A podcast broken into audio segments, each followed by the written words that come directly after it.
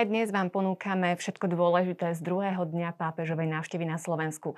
Zažívame významné okamihy. Sme radi, že ste pri tom spolu s nami.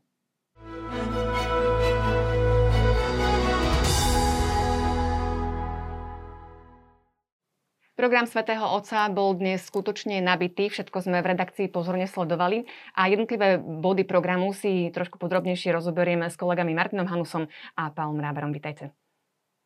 Pekný večer. Ďakujem. Tak dnešný program e, sa začal návštevou svätého Otca u prezidentky. Martin, ty si bol aj medzi pozvanými, myslím si, že takmer až 500 pozvaných hostí z rôznych e, oblastí politického spoločenského života tam bolo prítomných. Ako si to celé vnímal? Pápeža som tam vnímal ako hlavu Vatikánu, teda najvyššieho predstaviteľa štátu Vatikán, pretože pápež tu dnes naozaj vystúpil v takej dvojroli, sa prihovoril Slovákom. Najskôr vedľa prezidentky, ako som povedal, ako hlava štátu, kde hovoril o takých svojich politických témach, o ktorých hovorí celý pontifikát. No a potom vystúpil už ako rímsky biskup priamo pred našim klérom, našimi biskupmi a kňazmi. Ja sa musím povedať teraz za seba, taký môj subjektívny dojem, hoci som bol prítomný v tej prezidentskej záhrade, nebol som prítomný v dome, tak viac ma zasiahol ten druhý príhovor, pri ktorom som, pri ktorom som nebol. Um, v tom, v tom prvom, ako som povedal, hovoril tam o nielen ako hlava štátu, ale ako taká všeludská morálna autorita o tých základných svojich témach, spravodlivosti, kritike individualizmu, a prehnaného materializmu, čo všetko zasadil do slovenského príbehu cez, cez Cyrila Metoda a bolo to, bolo to pekne podané. A, ale potom neskôr pred tým klérom našim v dome, e, tam naozaj ťal do živého a preto to aj vo mne zostalo, lebo to mhm. bol takým vyrušujúcim, myslím, zdravo vyrušujúcim polemickým spôsobom. Ten druhý príhovor si ešte uh, trošku viacej rozoberieme neskôr. Poďme teda ešte k tomu prezidentskému palácu.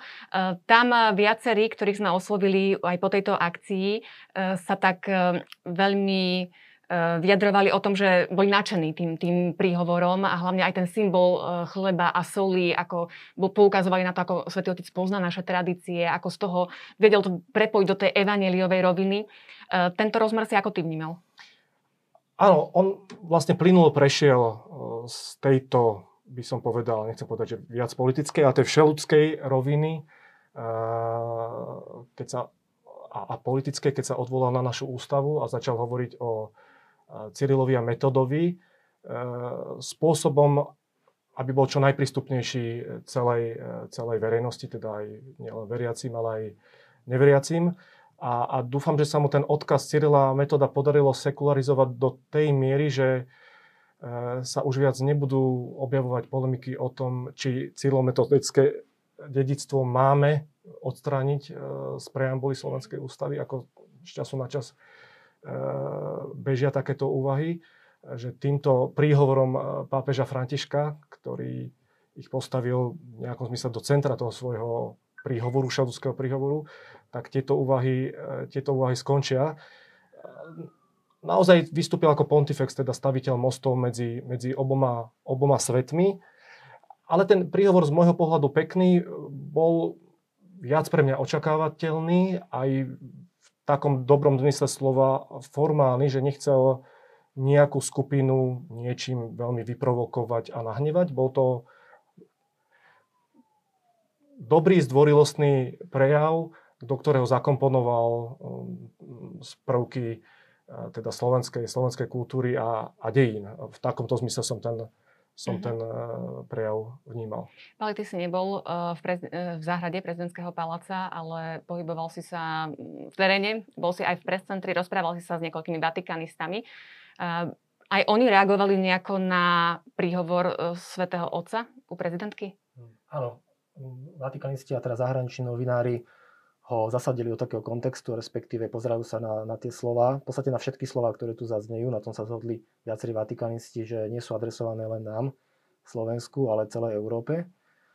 Pri katedrále mali trošku, trošku iný názor, že to bolo viac možno pre, pre slovenskú církev a sú niektorí z nich. Ale napríklad v súvislosti s, s osobou pani prezidentky niektorí vatikanisti znovu poukázali na takú tú synergiu medzi Svetým Otcom a ňou.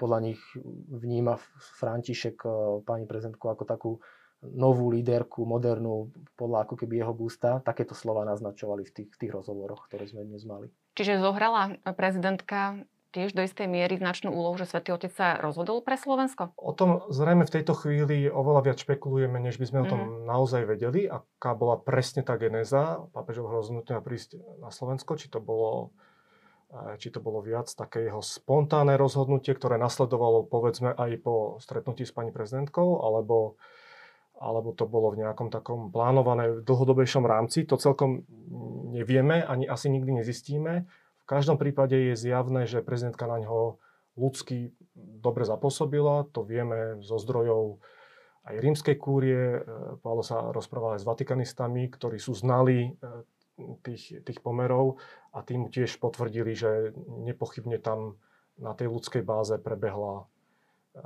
nejaká chémia. Poďme teraz k tomu príhovoru, ktorý odznel v katedrále. Už, už sme naznačili teda, že bol to veľmi taký príhovor, ktorý zasiahol mnohých a vyvolal e, veľmi také pozitívne reakcie aj v tom, že sa tam prejavila taká tá bezprostrednosť svätého Otca. Naozaj aj zaimprovizoval. E, zachytili ste priamo tieto momenty? Ja som bol v tom čase teda v, medzi novinármi uh-huh. v prescentre a akože okrem, okrem samotného obsahu bola zaujímavá aj tá atmosféra, teda desiatky novinárov, ktorí pozorne počúvajú ten prejav a miestami to bolo, bolo, bolo prerušované takými výbuchmi smiechu, že to vlastne sústredené počúvanie, smiech a takisto aj také pritakávanie, že napríklad keď Svetý Otec hovoril o tom, že, že dobrá, dobrá kázeň má mať iba jeden obraz, iba jednu myšlienku a toto, tak bolo vidno na tých tvárach tých, tých skúsených novinárov, ako, ako mu tak pritakávajú, ako sa akože to, taká tá synergia a vlastne do, zapojenie, že áno, takto to má byť. No a, a potom samozrejme aj ten smiech spontánny, napríklad potom, keď, keď Svetý Otec zareagoval na to, že tento potlesk iniciovala, iniciovali sestričky, ktoré sú najväčšou obeťou našich kázní. Takže, takže to bolo, bolo to tam tiež veľmi príjemné. Martin, ty si už teda povedal, že ťa viacej oslovil tento príhovor ako u prezidentky. No, ja sa priznám, že som ho žiaľ ešte nevidel zo záznamu. Ja som v tom čase sa presúval, takže som si pozrel len e, to, čo bolo pripravené e, a čo čítal e, pápež František a tie ostatné vsúky, tie som ešte, tie som ešte nezachytil. A, ale ten, ten trojbodový program pre našu církev, ktorý tam on učil tými heslami sloboda, tvorivosť, dialog, mám pocit, že by mal byť určujúci pre našu církev, e, pretože on nás, František nás upozornil na pascu, ktorej na Slovensku, a nielen v slovenskej cirkvi, e, ktorá žije s pocitom ešte stále istého vplyvu spoločnosti, na rozdiel od cirkvi na západ od nás, e, tak sú to pasce, ktorým, ktorým čelíme. Je to pasca takej uniformnosti, rigidnosti až zákonníctva, ako to pápež František e, hovorí aj, aj pred rímským klérom, nielen pred, e, pred našim. A mne sa na tom páčilo, ako e, my keď hovoríme o Cyrilovi metodovi, tak o nich hovoríme ako o našich vierozvedcoch a našej tradície, tých našich koreňoch. Ale on o nich hovoril v súvislosti so slovom tvorivosť, e, ktoré nám tak bežne nenapadá. A, a teda, že, že Cyril a Metod, keď sem prišli na naše územie, e, tak museli, nielenže prišli do nového prostredia, ale museli všetko na novo vynájsť a hľadať. Hľadať nové písma, nové jazyky. A to sa mi na tom jeho príhovore asi najviac e, mi tak utkvelo, že on nás vlastne nabáda k tomu, aby sme neprepadali do toho, prepáčte, že to rúško si musím stále naprávať, ale žiaľ. Musíme teraz byť v takomto režime. Že on nás nabáda, aby sme neprepadali do takého eh, katolického obranárstva. On to tam aj nazval obranný katolicizmus, ktorý všetok svet navôkol z niečoho viní, obvinuje a upodozrieva. Ale aby sme hľadali nové spôsoby, ako ten okolitý svet natchnúť. Nie sa pred ním zabarikádovať, ale ako ho osloviť osloviť a natchnúť. V podstate sa dá povedať, že je to program, s ktorým, e, s ktorým e, vystupoval aj Benedikt XVI pod trošku iným heslom. On to nazýval kreatívna menšina. Hovoril o tom, že, že církev v odkresťančenej Európe, alebo v Európe, ktorá sa sekularizuje, odkresťančuje, musí byť kreatívna, aby tá menšina vedela zaujať a zabojovať o svoje postavenie. A inými slovami vlastne o tom dnes hovoril aj, aj František. A my častokrát v slovenskej církvi aj hierarchii sa utiekame k takým, k takým formám, ktoré sú také zabehané, častokrát veľmi formálne a nudné, lebo, lebo je to ešte pomerne jednoduché v tom svete katolickom, ktorý na Slovensku ešte stále má nejakú, nejakú silu a, stále môže mať mnohí biskupy a kniazy pocit, že sú obklopení morom veriacich, kde nemusia nič nové nejak veľmi vymýšľať a stačí sa prihovárať tými, tými zaklinadlami typickými, niektorými retorickými. Tak ja dúfam, že si Slovenská církev aj všetci tí prítomní od toho niečo odnesú a pretavia to do či už nových pastoračných programov, ale aj do jazyka, ktorým sa nám prihovárajú napríklad, napríklad v biskupských pastierských listoch tak to je aj cieľom návštevy svätého Otca, aby naozaj sme si tak konkrétne do našich reálí zobrali tie jeho slova. Takže uvidíme, však to budeme ešte celé vyhodnocovať a monitorovať, ako, ako uh, pápežové slova zasiahli nielen našu církev, ale aj celú spoločnosť. Kolega Lukáš Kekelák sa po tomto stretnutí pýtal niektorých kňazov, ako na nich zapôsobili slova pápeža Františka a zároveň sa ich aj spýtal na to, ako pozerajú na odporúčanie svätého Otca, že kázne by mali byť kratšie. A veľmi ma oslovilo to, že preto, aby sme ohlasovali evanielium, potrebujeme byť tvoriví a že Duch Svetý je ten, ktorý stále kreuje a robí nové veci pre nás a že ho potrebujeme počúvať, tak to je znova také povzbudenie k tej novej evangelizácii, ktoré tak nosím v srdci a, a verím, že to budeme ako církev dobre počúvať a naozaj sa naladíme na to, že potrebujeme priniesť tie hodnoty a byť kvasom v tomto svete. Pápež je uh, naozaj veľký človek a tú ľudskosť prejavuje kdekoľvek je a vie byť taký priamy, ľudský, priateľský. Veľmi, veľmi sa mi to páči, že spontánne hovoril v tom príhovore, že sa odviazal od toho textu a, a myslím si, že je to krásne. Taký, taký naozaj prejav bratstva. Verím si to k srdcu a som si uvedomil, že niekedy naozaj dlho kážem a budem to e, sa snažiť uživotniť. Tak dojmy sú veľmi silné, musím povedať, že som bol aj e, vyslovene tak e, zosadzami na kraji niekedy a uh, myslím, že tie jeho slova ešte ich bude musieť kus stráviť, ale, ale, ale hovoril asi tak, však hovoril nám všetkým, aj, ale aj nám kňazom, aby sme dokázali byť, ako to povedal, slobodní, aby sme dokázali byť tvoriví. Asi je to nesmierne ťažké byť tvorivý, ale, ale nevzdávať to, nezovšednieť a, a byť otvorený vlastne všetkým tým ostatným. Asi bez tej slobody to nepôjde. No, tak som si aj ja povedal, že je to, čím som starší, sa mi že dlhšie hovorím, ale, ale to povedal presne, asi sa bude musieť viac zamýšľať, ale hlavne aj to, ako to naznačil v tej tvorivosti, že, že o to intenzívnejšie hľadať ten príklad, ktorý sa má nie z tej myšlienky, aby oslovovalo srdce. Asi vtedy to nebude ani dlhé.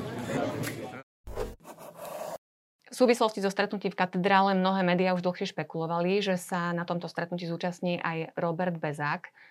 No dnes tam nebol, Presne tak, e, emeritný trnavský arcibiskup bol na stretnutí v záhrade prezidentského paláca.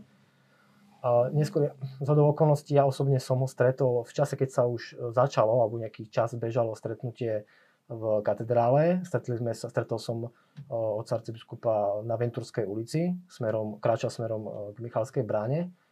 Neskôr sme sa dozvedeli z našich informácií, že on sa vybral zo záhrady prezidentského paláca do katedrály, ale nestihol prísť v taký čas, aby, aby prešiel kontrolou a nestihol jednoducho ten vstup. Takže, takže preto už potom, potom sme ho videli nielen ja, ale aj ďalší, ďalší ľudia vonku v centre Bratislavy. Takže nebol v katedrále, nestretol sa so Svetým Otcom, ale stalo sa tak na nunciatúre v popoludnejších hodinách, teda pred časom vyšla aj oficiálna správa o tejto udalosti. Presne tak, už, už popoludní sa medzi zahraničnými novinármi objavila informácia, že, že došlo k takémuto stretnutiu, ale potvrdená bola až na stránke Vatikánskeho rozhlasu okolo, okolo 6. večer. Tá informácia je veľmi stručná. V zásade je, to iba, je tam iba uvedené, uvedený fakt, že, že došlo k takémuto stretnutiu, že svätý otec František prijal, prijal Roberta Bezáka s jeho rodinou. Môžeme toto stretnutie považovať za rehabilitáciu, o ktorej sa toľko hovorilo? Ak mal zostať len pri tomto stretnutí a pri tomto vyhlásení e, zo strany Vatikánu, alebo teda hovorcu e, pápeža, tak zaiste nie, lebo k takýmto stretnutiam už došlo v minulosti. To stretnutie sa dá vnímať ako možno niečo viac ako nejaké zdvorilostné, možno ako nejaký typ ľudskej satisfakcie, ale rehabilitácie v úradnom zmysle slova sa to určite netýka.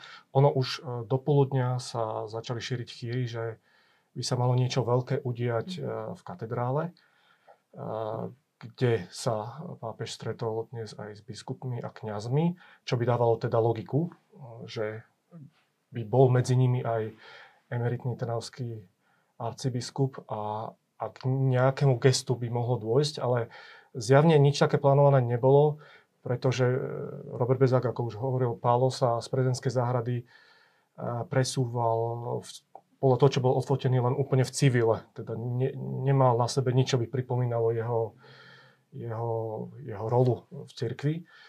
A ja sám dúfam, že počas týchto troch dní nastane nejaký, nejaký posun v zmysle, teraz nehovorím o rehabilitácii, ale reintegrácii Roberta Bezáka do slovenskej cirkvi, lebo je to stále trauma, ktorá nie je zahojená. Je už zabudnutá možno niektorými, alebo je už, je už vytesnená, ale, ale stále, nie je, stále nie je prekonaná pred tými desiatimi už takmer desiatimi rokmi, alebo deviatimi rokmi, keď došlo k jeho odvolaniu, to nebolo veľkou časťou spoločnosti pochopené a vysvetlené, teda nielen spoločnosti, ale teda najmä slovenskými katolíkmi. Áno, Robert Bezak sa potom správal spôsobom, ktorý mnohých vyrušil, aj vrátane, vrátane mňa. A, tiež sa nevedel s tou traumou on sám osobne vysporiadať, nevysporiadali sme sa ani my.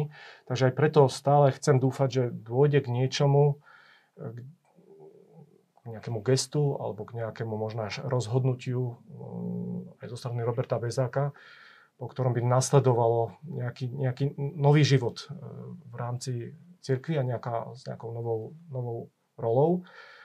E, to dnešné stretnutie bolo viac menej očakávané už predtým, že minimálne teda k tomu dôjde, že, že sa osobne stretnú. E, trošku teraz bude problém v tom, že to stretnutie bude asi interpretovať len Robert Bezák, lebo, lebo Vatikán už zrejme nevydá žiadne ďalšie komuniké. Uvidíme, ako to bude teda interpretované. Ešte je možné, že e, v Šaštine počas Omše, kde by mohol byť Robert Bezák e, prítomný ako koncelebrujúci, tak sa tiež môže niečo udiať alebo prísť k nejakému gestu, ale zatiaľ to možno na nejaké také veľké udalosti ktoré sa očakávali, nevyzerá, ale nechajme mm, sa prekvapiť, lebo hovorím, že o dva dní sa môže. Áno, uvidíme, či nastal ten čas, aby sa táto situácia teda po toľkých rokoch trošku upokojila. Stretnutie s arcibiskupom Bezákom, ako sme už spomínali, bolo na nunciatúre v popoludnejších hodinách pred oficiálnym bodom programu. Svetý otec sa chystal do centra Betlehem v Petržalke. Jej priebeh zhodnotil aj Juraj Vitek, ktorý je správcom farnosti, kde sa toto centrum nachádza a o reakciu sme poprosili aj spisovateľa Daniela Heviera. Tak boli sme svetkami veľmi neformálneho, veľmi jednoduchého, spontánneho stretnutia. Myslím, že e, sa dneska uskutočnilo to, o čom papež hovorí, keď hovorí o kultúre stretnutia. Mnohí novinári sa ma, sa ma pýtali, čo Svetý Otec chce povedať, aké posolstvo a tak ďalej. Nie, Svetý Otec sa chcel stretnúť. A myslím, že všetci sme zažili e, to skutočne veľmi bezprostredné stretnutie. Nebolo ani naplánované, že by Svetý Otec na začiatku niečo povedal, ale hneď nás pozdravil tú atmosféru, ktorú sme tu zažili. Bola tá atmosféra priateľstva. Dostal som takú trošku protekčnú e, miestenku, lebo som prekladateľ piesne, ktorá znela e, na konci, Paradiso. Ja som dostal e, doslovný preklad z taliančiny, je to talianská pieseň. No a ja som sa usiloval v spolupráci s Duchom Svetým to trošku tak prebásniť a dať im do úst spevakom, takže Svetý Otec, aj keď bol zamestnaný, tak aspoň teda z diálky sa mu donášali naše slova, piesne, ktorú možno pozná aj on, keďže je to talianská piesne. Pali, ty si bol dneska v teréne, e, si bol v kontakte s mnohými novinármi. Ako sa zahraniční novinári a vôbec novinári pozerajú na túto návštevu? Tak e, taký prvý dojem, alebo prvá vec, ktorú viacerí spomenuli, že sú veľmi unavení, lebo vlastne oni tú nedelu začínali, začínali uh, okolo druhej ráno, museli stávať, aby boli o 3. o pol 4. na rímskom letisku Fiumicino a teda absolvovali celú tú, celú tú púť nedelnú. Čiže to bol taký prvý dojem, taký ľudský, že teda my sme naozaj veľmi unavení. Uh, a uh, jeden z novinárov som sa rozprával je Andrea Gagliarducci, talianský vatikanista, ktorý sa priznal, že, že ho na Slovensku, v Bratislave e, spoznávali niektorí ľudia a pristavovali na základe rozhovoru, ktorý poskytol pred dvomi týždňami postoju. E, takže to bolo také milé, že, že teda viacerí... Tak to sa dobre počúva, že má taký dosah. Áno, a pochválil sa tým aj, aj ďalším vatikanistom, teda, že, že rozhovor pre postoj, že vďaka nemu teda ho ľudia, ľudia zaregistrovali cez fotky a, a oslovili ho. No a napríklad e, aj s ním sme sa bavili o, o tých prvých hodinách, ako to hodnotí, tak e, to zdravie svätého Otca je taká dominantná téma v zmysle, že viacerí sa báli, ako to bude po tej operácii a pôsobí na nich svätý Otec lepšie, ako čakali, že sa drží. A potom španielský, španielský novinár Antonio Palayo, e, ktorý má 30-ročnú prax v, tejto, v tomto obore, tak tak on na takú zaujímavú vec poukázal, že keď tu bol naposledy Jan Pavel II v roku 2003, tak mal o jeden rok menej, ako má dnes pápež František. Takže taká, taká vec možno do kontextu. Okrem toho zdravia alebo celkovo, tak vnímajú to vatikanisti, že svätý Otec vyzerá tu spokojne, že, že teda napriek únave objektívnym, objektívnym veciam, že sa mu tu páči. A potom napríklad, už sme potom preberali také obsahovejšie veci, že čo považujú za za takú tú obsahovú líniu, to posolstvo. A to sa im zatiaľ tie prvé, prvé dva prejavy, ktoré sme stihli teda zhodnotiť, javí, že to bude tá téma, téma otvorenosti cirkvy, respektíve potreba neuzatvárať sa a, napr- a zároveň si udržať tradíciu. Teda a obidve veci si nejak ustrážiť. Mm, no a pýtal som sa ich aj na, čo hovoria na účasť, ktorá teda už je po dnešnej polnoci uzavretá na 100 tisíc registrovaných mm-hmm. účastníkov na všetky štyri podujatia. Najmä v porovnaní aj teda zomšou v Budapešti, kde síce nebola podmienka zaočkovanosti. No a uh, tak tí, boli úprimní vatikanisti, že, že 100 tisíc na, na návštevu pápeža je málo, zdá sa to byť málo, ale zároveň hneď dodávali, že, že je tu pandémia, že nešla do toho výčitka, teda, že jednoducho je tam veľa okolností. Áno, tá pandémia zohráva takže, asi veľkú úlohu ta, vo takže, viacerých aspektoch. Áno, mhm. takže nás do tejto, teda v tomto zmysle nás uh, neskritizovali, uh, ale majú preto pochopenie, takže, takže uvidíme ako ďalej. No a ako vy z takého osobného novinárskeho hľadiska, a, a ako vy teda z takého novinárskeho hľadiska vnímate túto návštevu? V takom radostnom pokoji to dnes prebieha. Aj takto by som to vnímal, aj by som mal túto emóciu. Trochu nám, e, čo musíme riešiť aj iné témy, nielen návštevu pápeža, tak dnes ten dojem pokazil ten, ten zásah a zadržanie e, štyroch e, vyšetrovateľov NAKA, čo za normálnej okolnosti by bol veľký výbuch a venovali by sme sa už len tomuto. Takže toto mi zastieralo ten, ten mm. radostný a pokojný pohľad na dnešnú návštevu, ale, ale ten prvý deň naozaj z pápeža, ako to aj Paolo hovoril, aj, aj vatikanisti, vyžarovala taká sila a, a taká, taká tá sebavedomá, zdravá, zdravá, autentická viera, ktorá myslím, že celý deň inšpirovala nielen veriacich, ale aj tých, čo sú mimo cirkvi. Ali. Ja by som spomenul taký jeden milý moment z dnešného rána, keď sme pred našou budovou, kde sídli redakcia, zakývali Svetému Otcovi, ktorý ráno sa presúval z nunciatúry do prezidentského paláca, čiže, čiže taká milá vec, ktorá, ktorá dodá energiu na celý deň, možno aj viac ako, určite viac ako nejaká, nejaké preso, takže aj to je súčasťou našej práce. Ďakujem veľmi pekne za vaše postrehy z dnešného dňa pápežovej návštevy.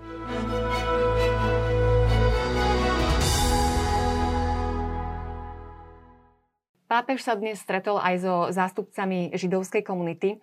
Dialóg židov a kresťanov je v posledných rokoch na Slovensku veľmi intenzívny. Aj o tom sa budem rozprávať s mojimi ďalšími hostiami, ktorými sú Igor Rintel, podpredseda Ústredného zväzu židovských náboženských obcí v Slovenskej republike. Vítajte. Dobrý večer. A tiež vítam aj medzi nami e, Ivana Elka, generálneho biskupa Evangelickej cirkvi Alburského vyznania na Slovensku a zároveň aj predsedu Ekumenickej rady cirkvi. Vítajte. Dobrý večer, ďakujem.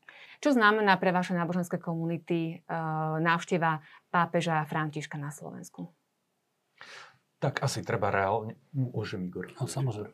Asi treba reálne povedať, že evanílici nesledujú detailne každý krok, každé slovo, každý prejav a každý postoj pápeža pápež František nie je pre nás akoby agendou bežného dňa, ale samozrejme aj každý evanilický kresťan e, má v tom svojom pohľade na svet, do toho pohľadu na svet pa, patrí aj osobnosť pápeža a a jeho názory a jeho účinkovanie, takže nie je to nejaké akože každodenné detailné sledovanie, ale, ale predsa je to obrovská, významná, dôležitá postava, osobnosť globálneho planetárneho kresťanstva. Ehm, my sme konfrontovaní s jeho názormi, ehm, s jeho prejavmi, s jeho postojmi a samozrejme už z prostého nejakého ľudského, diplomatického, politického hľadiska e, e, si veľmi oceňujeme, že pápež prišiel na Slovensko. Je to veľká udalosť. A samozrejme, každý je zvedavý na to, čo pápež povie, pretože pápež zosobňuje E, zosobňuje v tej chvíli celú rímsko-katolícku alebo katolícku církev oboch obradov na celom svete. A toto bolo veľmi príjemné prekvapenie. E, ja som počul včerajší jeho prejav, dnešný prejav v prezidentskej záhrade a to boli e, dva skvelé prejavy, ktoré hovorili k srdcu, boli veľmi múdre a, a boli motivujúce. Takže my želáme, my želáme rímskokatolíckej cirkvi skvelých pápežov, to je veľmi dôležité. My jej želáme skvelých pápežov a skvelých biskupov jej želáme a skvelých kňazov jej želáme.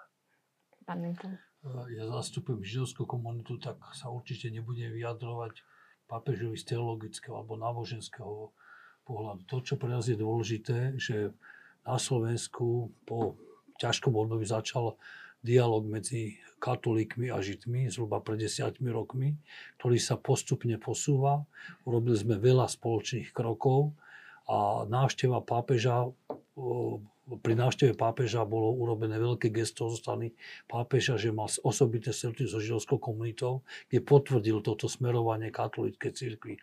Takže my to nehodníme z pohľadu náboženského, to nám vôbec neprináleží, ale hodníme z pohľadu zlepšovania vzťahov a, že, a ten pápež je naozaj myslí zlepšovanie vzťahov židovskou komunitou vážne, je najväčší dôkaz je to, že keď sa stal pápežom, úplne prvý dopis, list, ktorý napísal vo svojej funkcii a poslal ho mimo Vatikán, bol dopis, ktorý napísal rímskému rabínovi, kde mu oznámil s oslovením môj starší brat, dovol mi, aby som ti oznámil, že som sa stal biskupom rímskym. Čiže presne vidieť jeho vzťah e, k Židom a to je pre nás veľmi dôležitá vec. Čiže nie je to teologický pohľad, ale vzťah e, katolíkov k Židom. Ako viackrát veď e, Svetý Otec vyzýva veľmi také jednoček návratu k svojim koreňom. Vnímate teda aj toto v rámci jeho pontifikátu ako nejakú takú nič, ktorá predurčuje, aby sa tieto vzťahy naozaj zlepšovali? A budovali sa teda áno, vzájomne. Áno, jasne. Jeho, eh, jeho ekumenické prejavy alebo ekumenické zmýšľanie, pôsobenie, to je jedna obrovská téma. Iba skrátka sa dá povedať, že, že eh, pápež František nie je z tých pápežov, ktorí by ekumenizmus budovali na nejakom základe doktrinálnom alebo teologickom, alebo, alebo predovšetkým na doktrinálnom a teologickom, ale, ale stavia ho trochu na iných základoch, takých veľmi životných, praktických. Napríklad, e, napríklad e, hovorí o tom, že sme jedno na nejakej spoločnej ceste, alebo, alebo že sme jedno v tom, že sú medzi nami prenasledovaní martíri, alebo že sme jedno v tom, že zdieľame rovnakú planétu, o ktorú sa musíme starať, alebo že sme jedno v tom, že e, v každej spoločnosti žijú marginalizovaní alebo chudobní ľudia. Že to je akýsi taký základ e, jeho poňatia ekumenizmu, takého veľmi praktického a životného.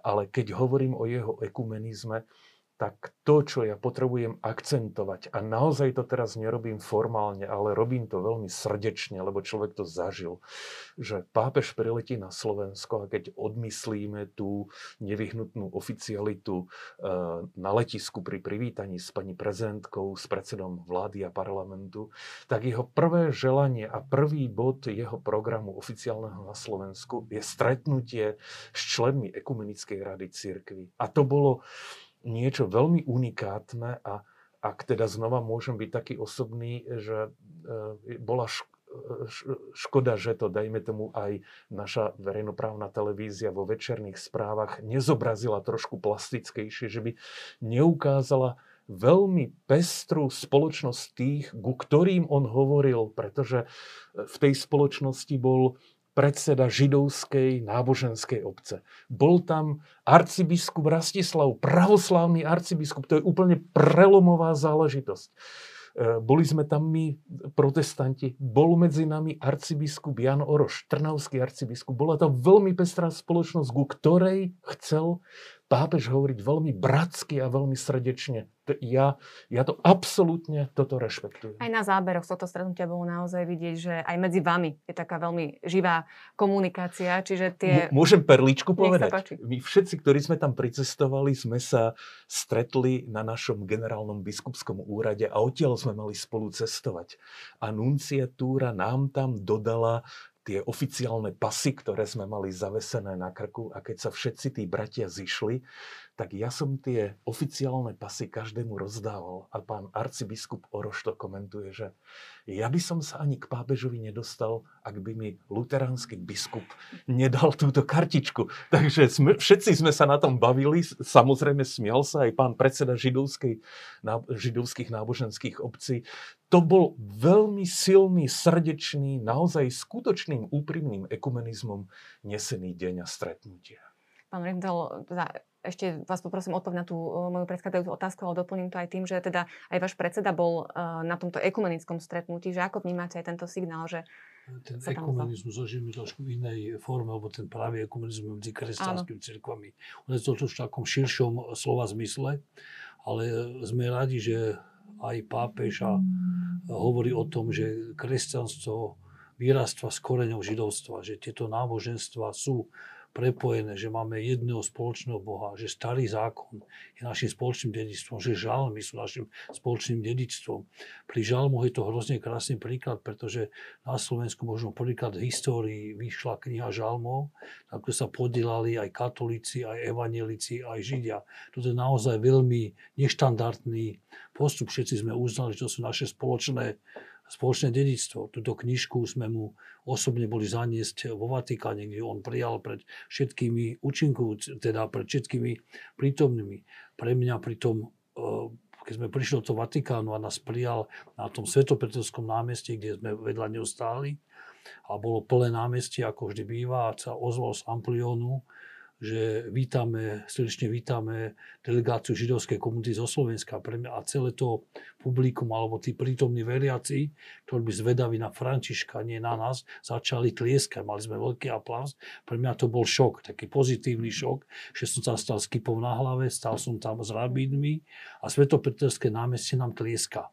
Naozaj to bol taký veľmi silný zážitok a keď to nebude hovoriť teologicky, tak papež František je mimoriadne charizmatická postava to vidieť, že keď vyjde na to pódium alebo ide medzi tých ľudí, tak myslím si, že není taká popová hviezda, ktorá mala takú tú e, popularitu medzi ľuďmi, ako má, ako má ona. On to dosahuje nie iba teologicky, ale svojou prirodzenosťou.